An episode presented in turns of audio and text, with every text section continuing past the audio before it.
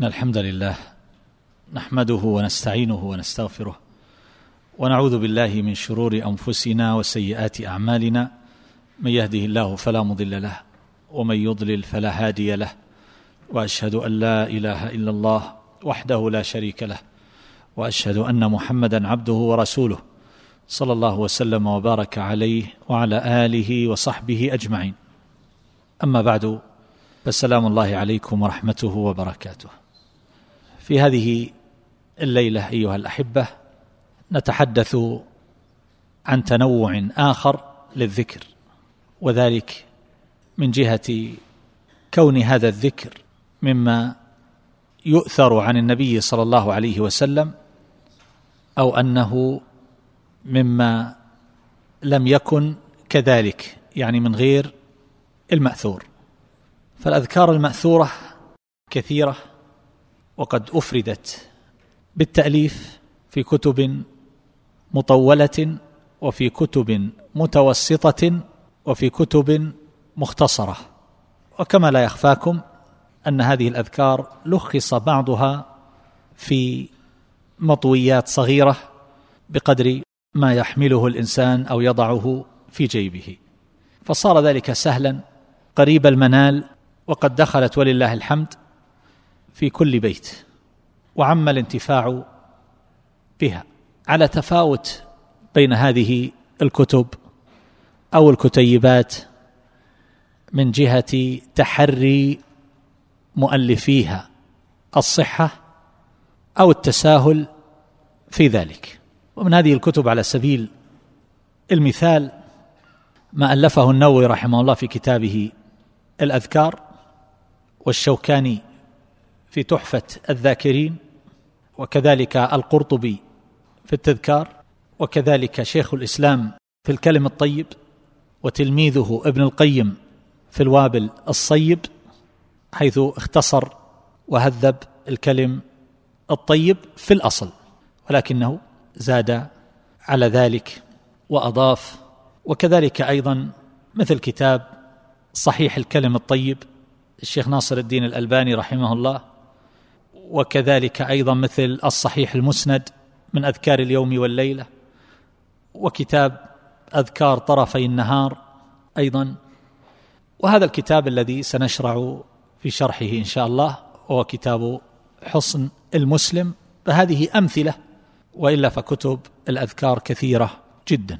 هذه الكتب قصد مؤلفوها جمع المأثور من الأذكار وبعض هؤلاء تحرى الصحة أن يقتصر على الصحيح ومسألة الصحيح والضعيف كما تعلمون للاجتهاد فيها مدخل.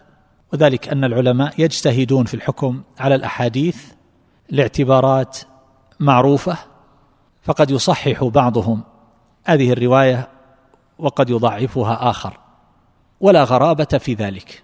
على كل حال حق الواحد ممن لا تمييز له بين الصحيح والضعيف ولا بصر له بالطرق التي يحكم بها على الأحاديث والروايات وليس له آلة تؤهله لذلك فإنه كما يقال في مسائل الفقه يقلد من يثق به في تحريه في علمه ويثق بدينه فيكون مقلدا له في التصحيح والتضعيف.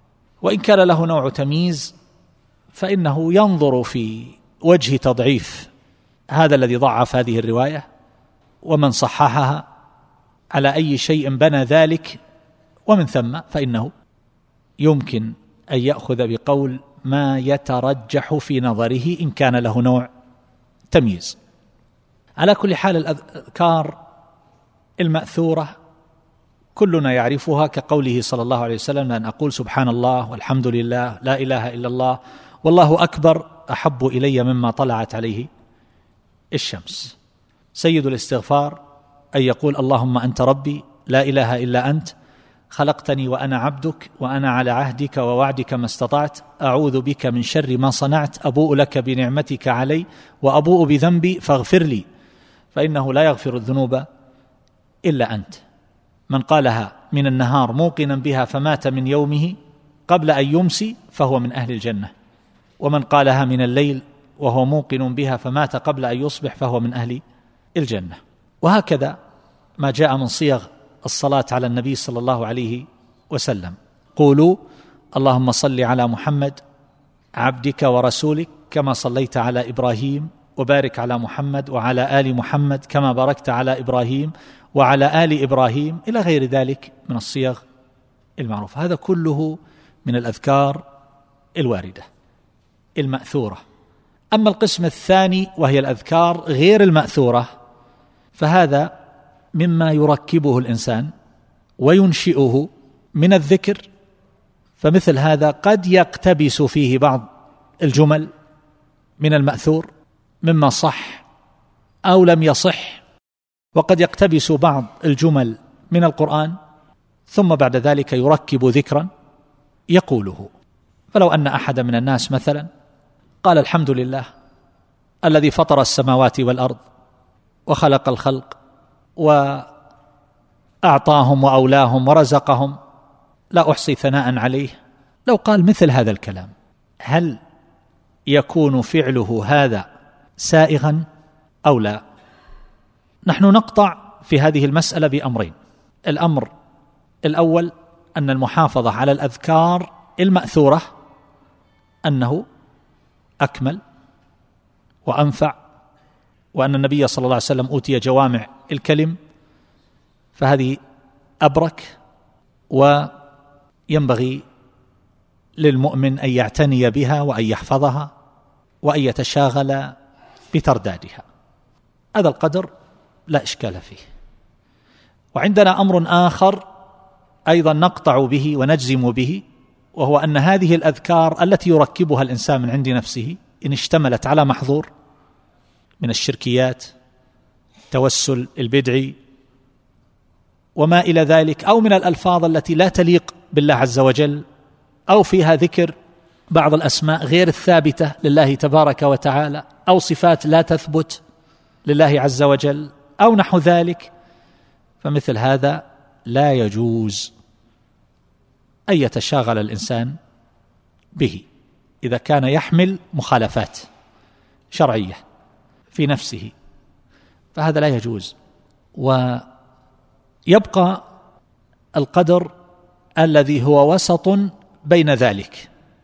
يعني هذه أشياء غير مأثورة ولا تشتمل على أمور ممنوعة لا تشتمل على ألفاظ محظورة لا تشتمل على كلام فيه ما يلحق الحرج بالمكلف ليس فيها تجاوزات في الألفاظ ألفاظها صحيحة سليمة ولكن ذلك لم ينقل عن النبي صلى الله عليه وسلم.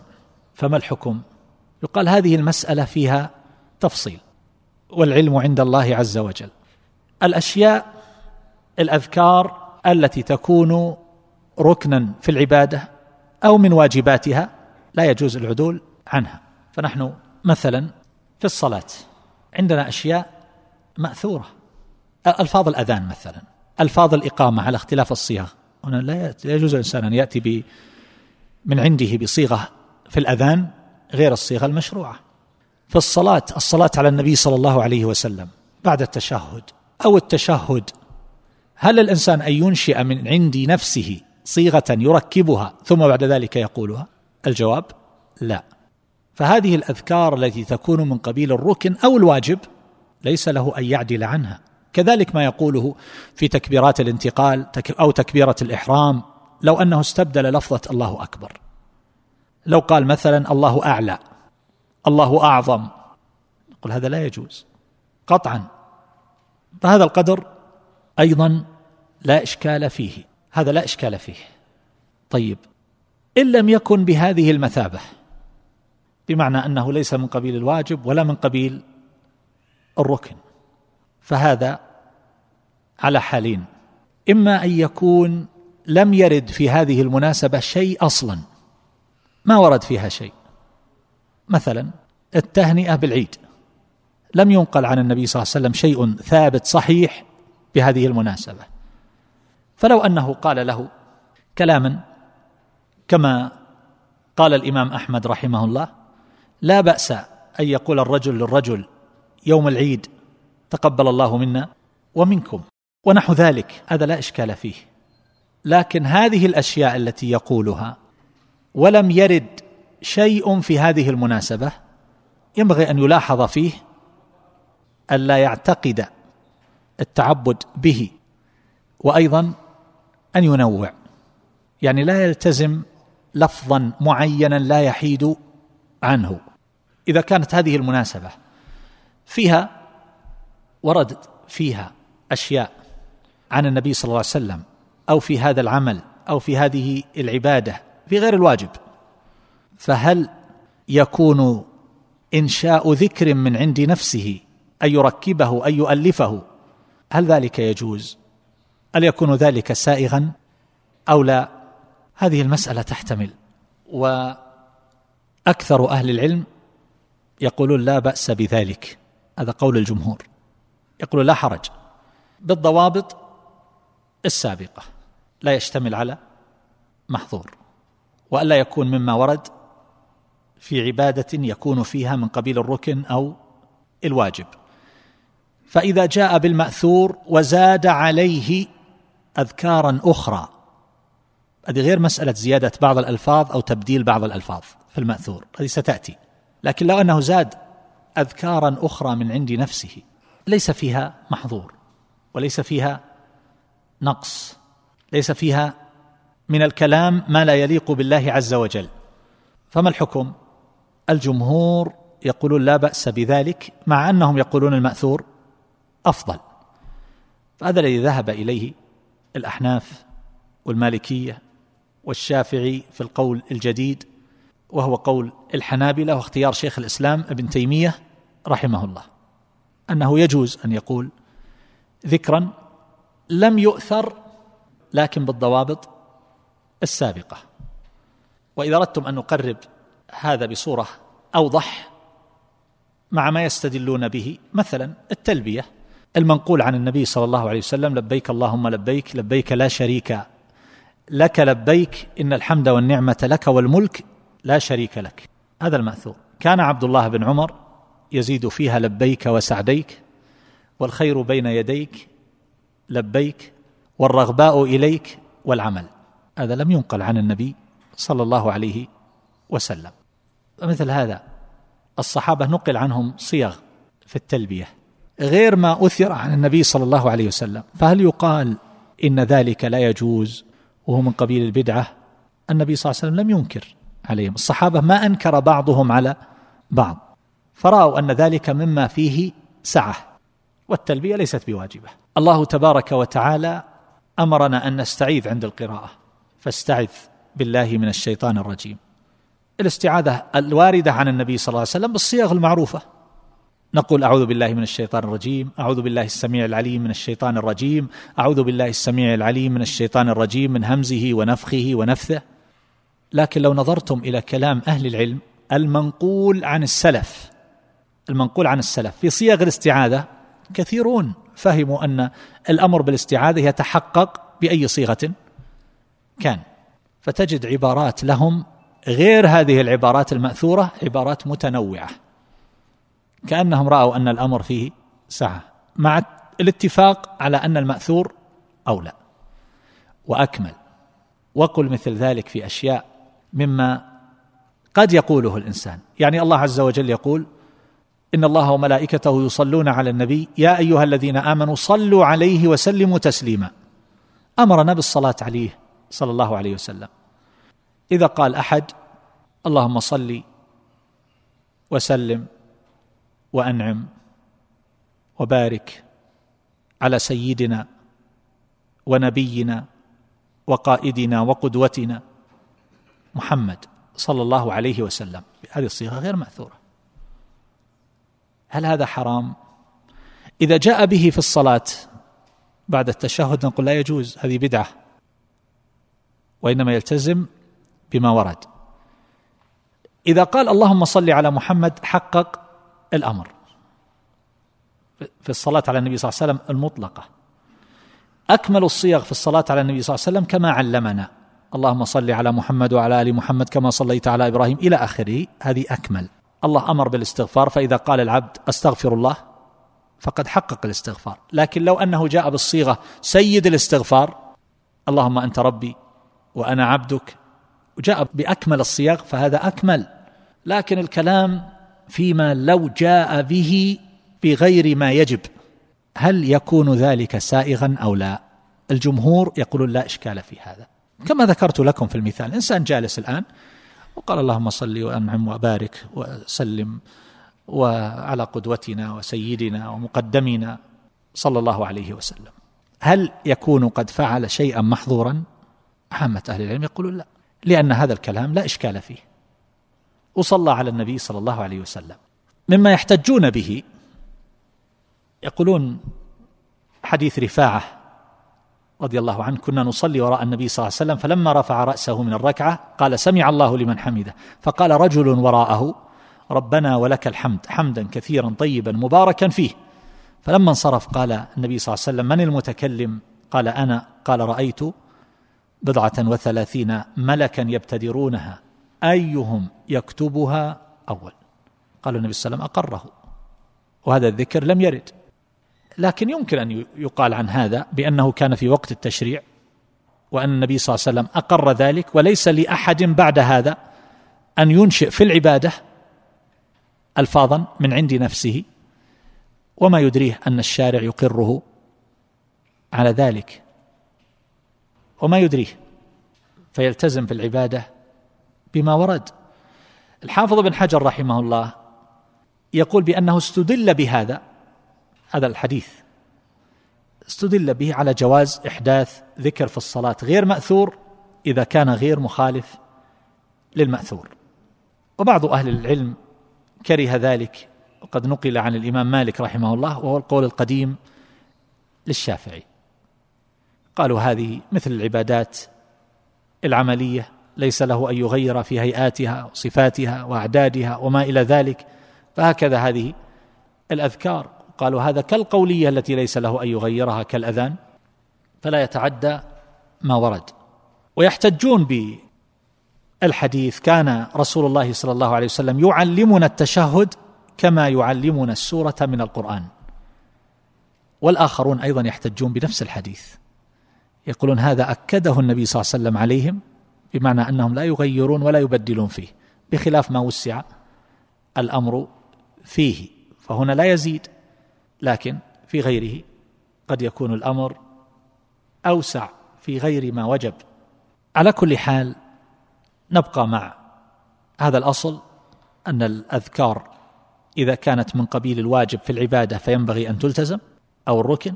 وأن الأذكار إذا كانت تشتمل على مخالفات فيجب أن تجتنب ويبقى ما كان بين ذلك فهو محل احتمال والأكثر من أهل العلم على أن هذا يسوغ والأفضل الالتزام بما ورد. وعلى كل حال لا شك أن المأثور أكمل وأبرك وأنفع وأجمع. وبهذه المناسبة أختم الحديث بأنه وجد. اوراد كان أصحاب الطرق الصوفية منذ قرون طويلة يجمعونها ويكتبونها وكل طريقة لها أوراد يرددها أصحابها ويلتزمونها. فمثل هذه الأوراد فيها من المخالفات وتشتمل على أمور من البدع بل والشرك أحيانا فهذه لا يجوز التشاغل بها.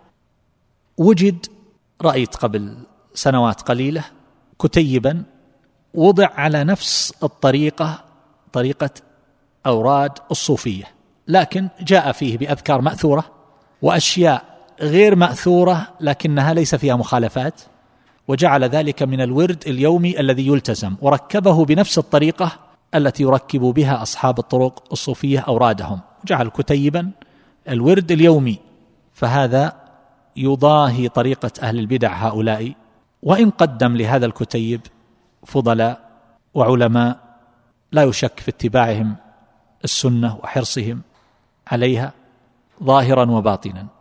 لكن هذه الطريقة التي ما أنزل الله بها من سلطان أن يلتزم ورد معين بطريقة تضاهي الطريقة التي وضعها هؤلاء المبتدعة يلتزمه المكلف وبعض هذه الأذكار واردة وبعض هذه الأذكار غير واردة. فهذا غير مشروع ولا ينبغي الاحتفال بمثل هذا الكتاب. أرجو أن يكون هذا القدر واضحا فيما يتعلق بنوعي الأذكار المأثور وغير المأثور. توقف عند هذا وأسأل الله عز وجل لي ولكم علما نافعا. والله أعلم. صلى الله عليه وسلم